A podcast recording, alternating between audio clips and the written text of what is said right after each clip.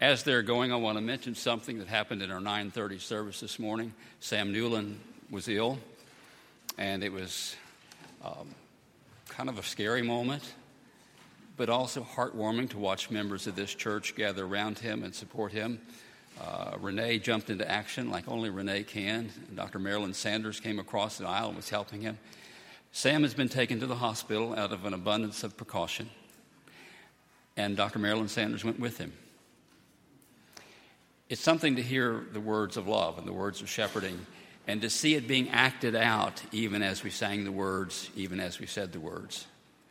It reminds me again of what a wonderful people you are and what a good place this is to belong to the body of Christ. I have a wonderful friend, and she goes on vacation, and when she comes back, she usually brings a memento that she gives out to her friends. And so she gave me a rock. Actually, it's a piece of granite. It, I think it has its own beauty. It's rounded from years in a stream, I think. And for its size, it's quite heavy. And I read this passage that they took up stones again to stone him, to engage in that barbaric act of stoning someone to death, to hear the sound of stones tearing into human flesh, to hear the thud of a stone into bone, to hear the shriek of the dying, to hear the silence of death. Apparently, they were quite serious about their theology. I wonder how we respond to this reading. I suspect some of us kind of responded by just yawning. It doesn't quite connect with us. And maybe somewhere on that continuum of picking up stones to throw at somebody or just yawning with boredom, maybe somewhere in there we need to find ourselves. John sets the scene. It's a festival. I can't help but wonder if maybe it's like our festivals where we nod toward the historical significance of the time and we engage in the rituals that are required, and then we party. I don't know. But he says something then that is interesting to me because you don't get many meteorological comments in the New Testament. He says it was winter. I don't know how cold it gets in Israel, but I'm persuaded it's not that cold, not like here not like multiple inches of snow sometime, but in a place without heating systems, in a place where you maybe built a fire and had to stay close to get warm. Saying it was winter meant something. He sets the tone. He has Jesus walking in a cold place, in cold air, and a cold question is asked. It says the Jews asked him a question, and I want to pause there for a moment there is a growing anti Semitism in our nation and in our world. And often they point to passages like this to say, therefore, we're, we should take up stones against the Jews. This is not about a race, it's not about a religion, it's about clergy. It's about well educated clergy who come to positions of power and prestige. And so when you read this, hear clergy, but who had also forgotten what they were about who were seduced by that power and afraid of change, able to quote some scripture to kind of undergird anything they wanted to do. The clergy had a question for him a cold question in a cold place. How long will you keep us in suspense? There are folks who live in a sea of human suffering and human injustice and they're, they're concerned about their suspense. Jesus responds to them by saying something that everybody here has said to somebody or has heard said to them. If you've been in a long term relationship, I guarantee you, you have said this or you've heard this. You're not listening.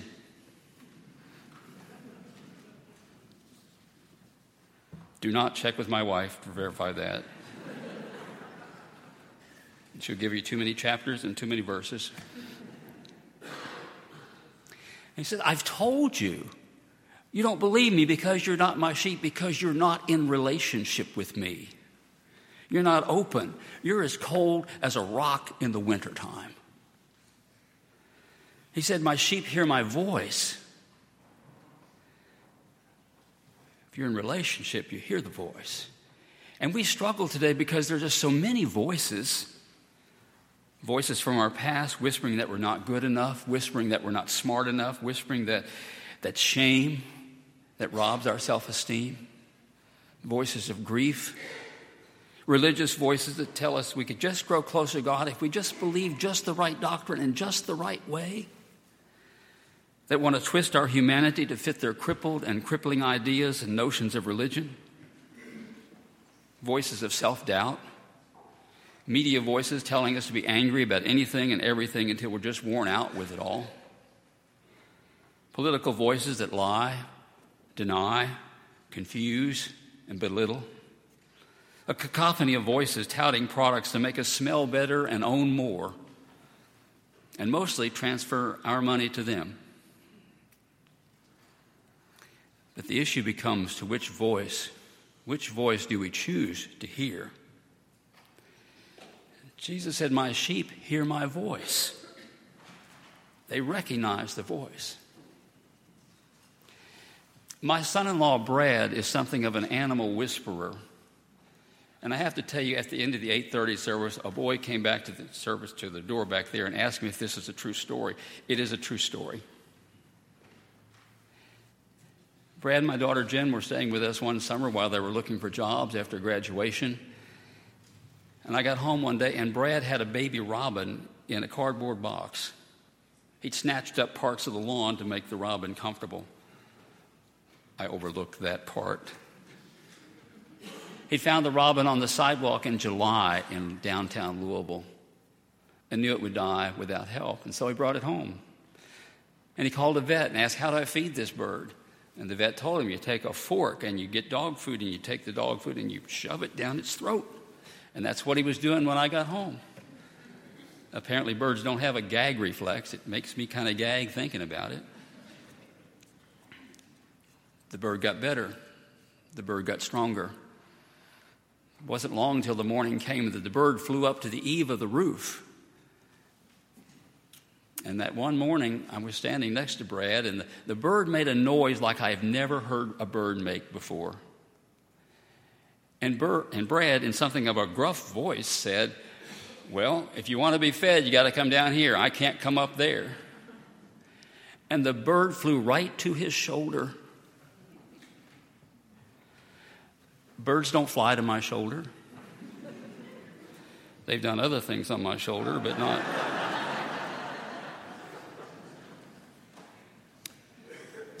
the bird, the robin, seemed to know who had saved her, who had fed her, and who'd set her free.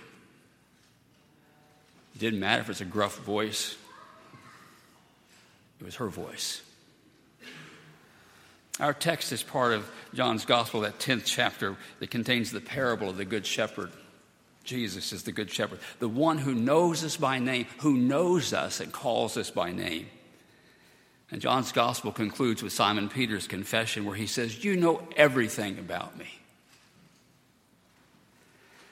The Good Shepherd leads and loves, and that's the voice they recognize, the voice we want to hear. Years ago, I was on a new hospice patient, and she lived near Iroquois Park. And my first visit there, when I opened the door to go in, just the air just took your breath away. It was incredibly gamey. And there were animals in the house like you wouldn't think of as pets. And I asked her about them, and she told me a few years back that she'd found a, a, an injured raccoon in her backyard. And she took the raccoon in and she fed it and she nurtured it back to health. And raccoons can be dangerous animals. And she said one day the raccoon just waddled back over toward the park. And she said a few days later there was another animal that came from the park and I found it in the backyard and I nurtured it and got it well and it went back to the park. And a few days later here came another one. And after several weeks of this, soon it was just this highway back and forth from the park. I don't know what kind of grapevine they had going at Iroquois Park, but they seemed to be able to talk to each other across species and seem to be able to give the proper address. This is where somebody will care for you and get you well.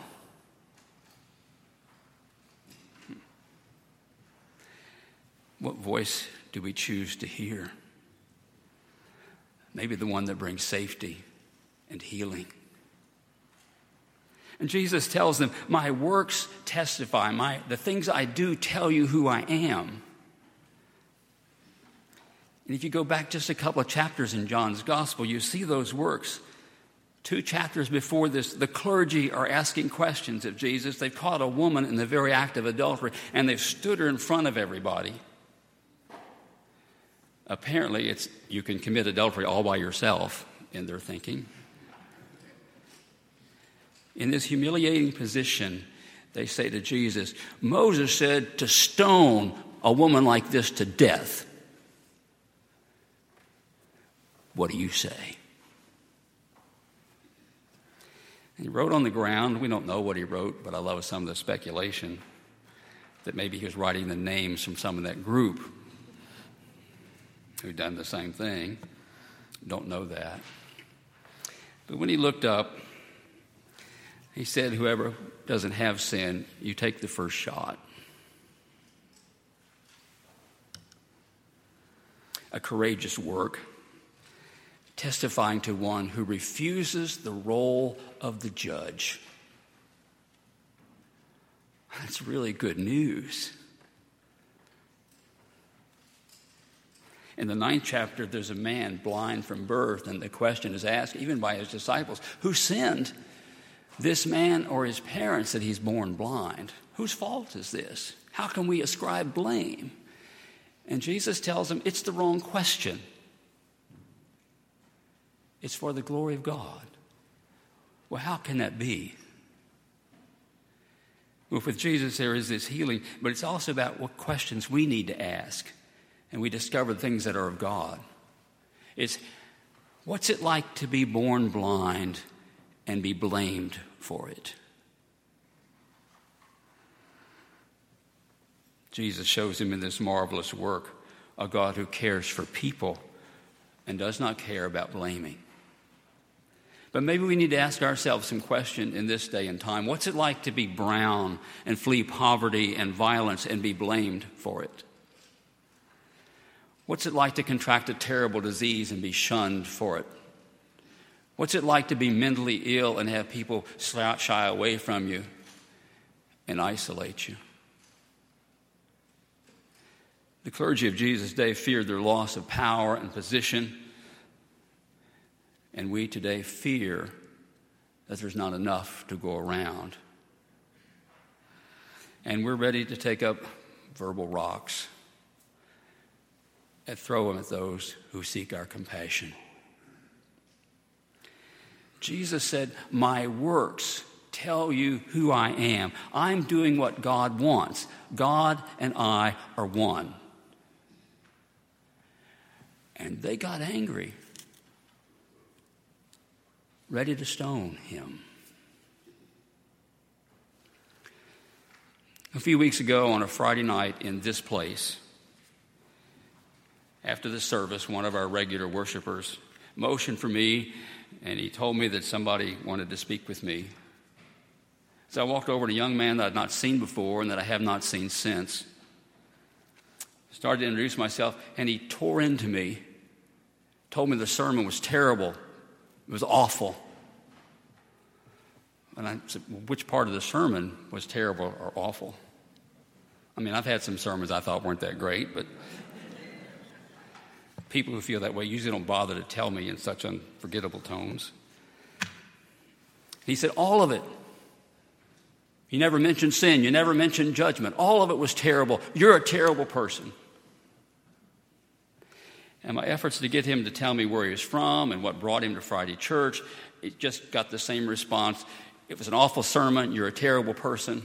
Until finally I said, This conversation is over. And I turned and walked away. I want to be a follower of Jesus, but I'm not Jesus. I'm pretty sure that being the target of his anger, I'm not the source of his anger. But for me, there was this sad juxtaposition of what we had just done in worship, because we conclude Friday worship with the sharing of prayer requests. And these are folks who are here who are going to leave this space and go downstairs and go to a Narcotics Anonymous meeting trying to beat the addictions that demonize them. Here are the prayer requests we had just shared. Pray that I can overcome my obsession with drinking. Pray for my sisters and myself in recovery. Pray for my, my friend whose sister died. Pray that I get back to my kids and my wife. Pray for guidance and strength for me to help others in the process of recovery. Pray for my family, my friends, and my enemies. The prayers are raw, the pain's real, the hope is tenuous and tenacious. The requests portray a faith and a brokenness. And they come here, they come in that back door, and they're met by people of this church who begin by treating them with respect and showing them love. And they hear music up here about doing away with the shame and the sorrow and respecting them as human beings.